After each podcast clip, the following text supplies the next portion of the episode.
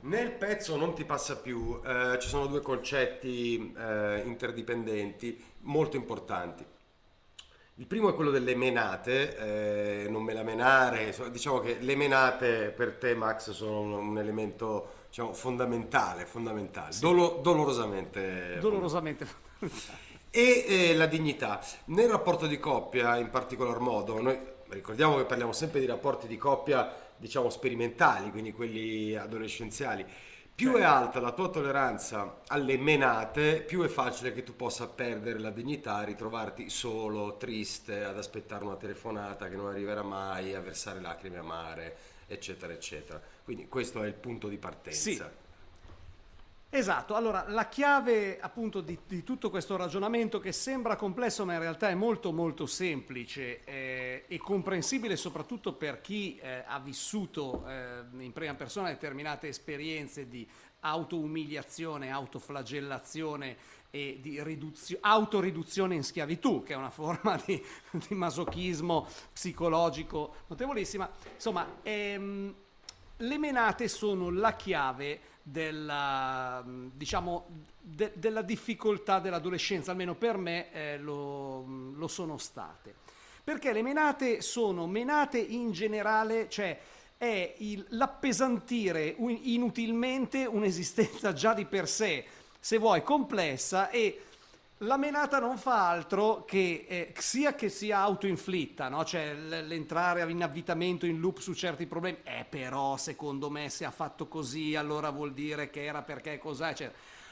Ma anche se la menata è inflitta dall'esterno, quindi da una persona, nel caso specifico eh, la, la, ragazza, che eh, in qualche modo ehm, cerca di sopraffarti dal punto di vista della personalità, delle decisioni da prendere, eccetera.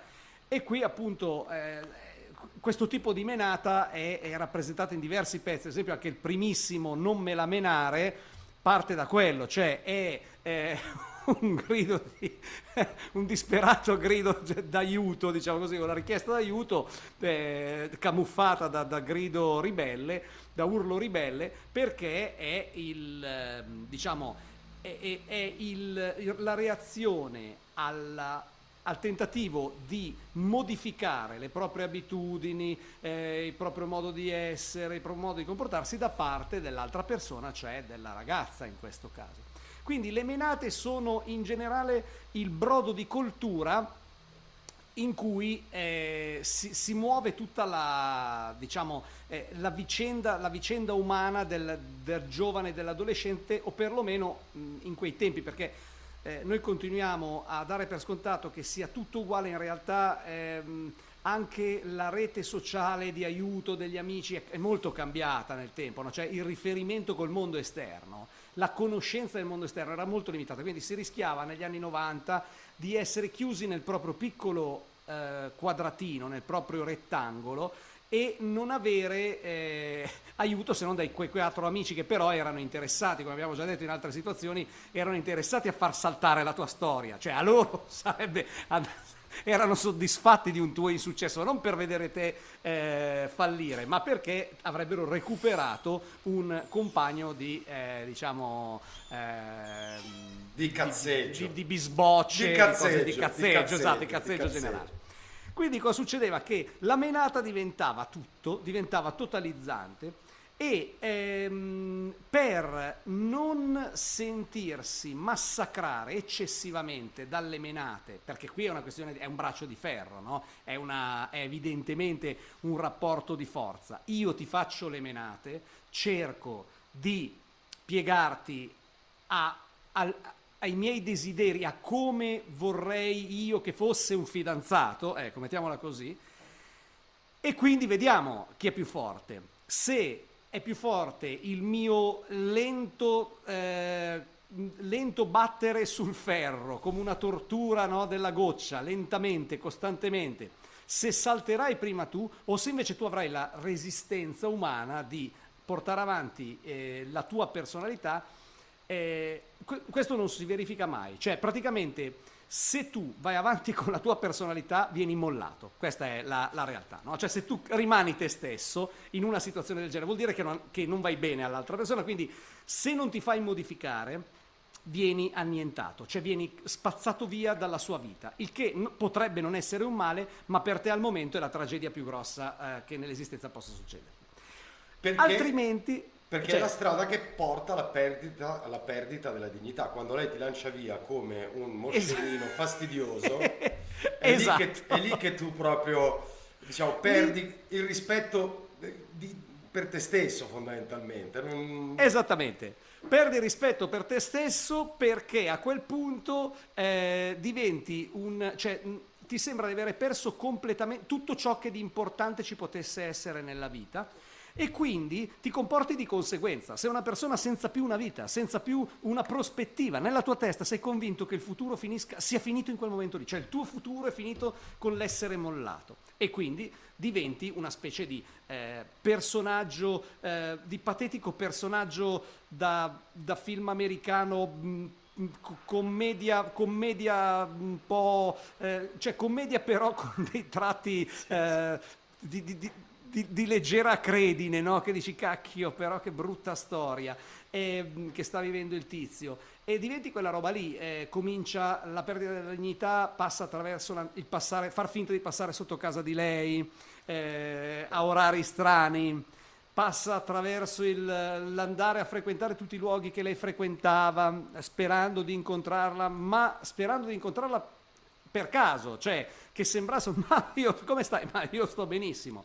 E sperare invece che lei stesse peggio di te, cosa che non accadeva mai, perché lei stava sempre benissimo. Cioè, incredibilmente, a parole poteva dirti, sai, io non ti ho dimenticato, è sempre una... Però il suo stile di vita dimostrava esattamente il contrario, perché uno dice, ma com'è possibile che tu abbia questa capacità di eh, metabolizzare il dolore della perdita, della, della fine di una storia, andando in giro tutte le sere con, tra l'altro, quello che poi è diventato o diventerà il tuo fidanzato a breve e, e divertendoti tutte le sere, andando in giro per locali e facendo cose che peraltro con me non facevi più, ma mai, cioè nel senso eri diventata e invece diventi improvvisamente, uno dice, è stra- soffri, ma- stra- come soffre in maniera strana questa ragazza. Quindi tutte quelle menate lì che ritornano sempre, perché la menata genera una crisi che porta a ulteriori menate, quindi il carico di menate continua ad aumentare e, e- e è come se si autoalimentasse, si autogenerasse. Alla fine, quindi avevamo detto, se tu non cedi al ricatto morale delle menate di cambiamento, delle menate a fin di bene, per il bene della coppia, tu verrai scaricato e partiranno le menate tue da perdita della dignità, che genererà altre menate. Ma se tu per caso decidessi di, ok, sto al gioco, faccio finta di essere quello che dice lei, cioè dato che sono piccoli sacrifici fondamentalmente da compiere, ma tutti sono piccoli sacrifici, anche camminare sui carboni ardenti, se uno la mette nella prospettiva giusta la cosa potrebbe essere un piccolo sacrificio. Però cosa succede? Che eh, se tu dici ok, benissimo, allora facciamo così, eh, ok, hai ragione, cambierò, sto cambiando, anche lì ho- vai a perdere la dignità. In un altro senso però, eh, nel senso di perdere la tua personalità, perdere le tue abitudini, perdere la tua capacità di eh, relazionarti col mondo, perdere il tuo stile, perdere la tua... eh, il- il- anche gli amici, perché a volte eh, uno dei passaggi fondamentali è eh, isolare l'esemplare maschio dal branco per poi poterlo annientare più facilmente, no? cioè nel senso che il branco bene o male lo copre, invece se tu lo isoli dici guarda quello, quel tuo amico veramente a fare, comincia a fare un lavoro devastante no? di demolizione della, della figura, cioè dell'immagine della figura dei tuoi amici, si arriva al punto che poi vieni, eh, ti trovi da solo o ti trovi solo ad avere come amici gli amici di lei, che sono pericolosissimi, perché lì rientriamo in una dinamica di avvoltoi, rientriamo in una qui l'ipertesto si fa improvvisamente Sì, più perché chiaro, lì, no? Cioè- lì tu disperato, visto che l'unico modo per avvicinarti a lei sono i suoi amici, sì, effettivamente quella è una, è una strada veramente estremamente dolorosa e sbagliata. Ma c'è anche un'altra cosa che collega menate e dignità in, in un modo veramente tragicomico. Allora, eh, facciamo un caso semplice. Lei ti fa una menata perché tu eh, la domenica vuoi, vedere, vuoi andare allo stadio. eh, facciamo proprio Sì. una cosa più semplice. e tu non vai più allo stadio e vorresti un sacco andarci. Alla fine lei ti molla, tu sei triste, senza dignità, potresti andare allo stadio, ma non ti va più. Non ti va no, più. non ti va più perché inconsciamente vuoi dimostrare a lei che, cioè, eh, ma è una cosa che lei non saprà mai, peraltro, o anche se lo sapesse, perché la, eh, ricordatevi una cosa, questa sempre per le giovani menti, perché per non perdano esatto. troppo tempo. Allora, ricordatevi una cosa. Voi maschietti potreste andare avanti per tutta la vita a mm, macerarvi nel dubbio, nel rimpianto, ne abbiamo già parlato, se, avesse, se fosse andata così, se fosse andata così. Lei no. Lei quando è finita quella cosa lì, quando è finita la relazione con voi, diventa un'altra persona. Cioè praticamente non cioè si vestirà in modo diverso. Sì. È come se improvvisamente si riprogrammasse il cervello, si ricorderà delle belle cose, cioè archivierà alla voce bei ricordi, alcune cose che avete vissuto insieme, ma filtrate attraverso la sua nuova personalità. Cioè piace, le piacerà di quelle cose che avete vissuto insieme, non quello che voi ricordate, ma un'altra cosa. Quindi non, non avete neanche la possibilità di condividere il ricordo, perché il ricordo sarà completamente diverso quello vostro dal suo. Quindi ricordatevi, lei cancella completamente tutto il vissuto, tira una riga, ci mette più tempo, ma a un certo punto eh, dice non sa neanche più chi tu sia, no? cioè non ti riconosce neanche più, riprogramma completamente la centralina, mentre tu andrai avanti a massacrarti, a macerarti nel, nel dubbio per tutta la vita.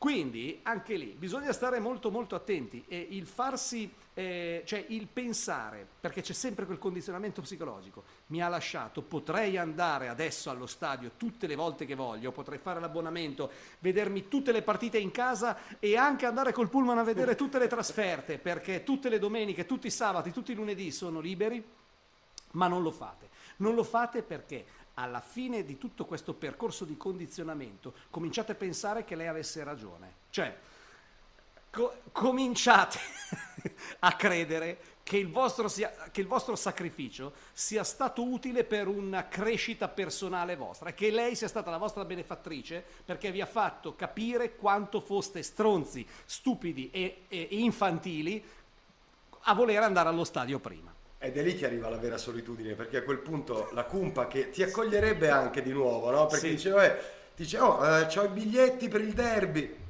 No, no, io no, guardate, io il derby No, io no. non sono Guarda, come, ho capito che ho sacrificato troppo per queste cose. Sì. Ma che cazzo hai sacrificato? Ma che e cazzo stai dicendo? È il derby! È il derby! È il cioè, derby! Tutto il mondo vorrebbe essere lì al tuo posto. Ho i biglietti! No, I biglietti no, in mano.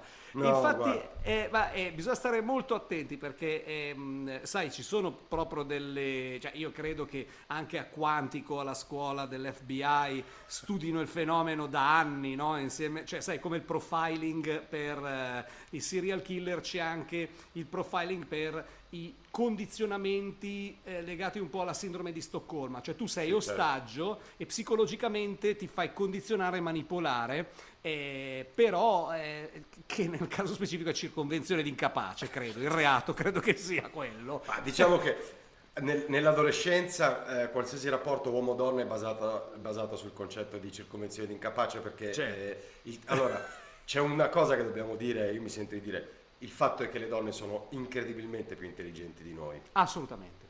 Sono a, se, più a 16 anni quella, questa distanza che, anche, che poi più avanti continuerete a vedere, a 16 anni è talmente grande che non la vedete. Cioè, sì, la, io allora, io eh, faccio anche lì esempi di, perché adesso vedendo la cosa all'esterno, cioè tipo vedere eh, in, mio figlio in, in um, prima media, cioè una normalissima prima media, vedi i ragazzi, cioè i maschietti, mettiamola così, perché si chiamano ancora maschietti sì. a 11 anni, ma, e le femmine, non femminucce, femmine, perché eh, sono già cresciute. Tu vedi, i maschi sono veramente delle menti semplici, delle menti elementari, eh, proprio, sai come eh, gli animali lanci una pallina, è come il laser con i gatti, sì, no? sì, queste sì, cose, i puntatori laser, lanci una palla, tutti dietro, eh, queste cose qua. Dici, è incredibile.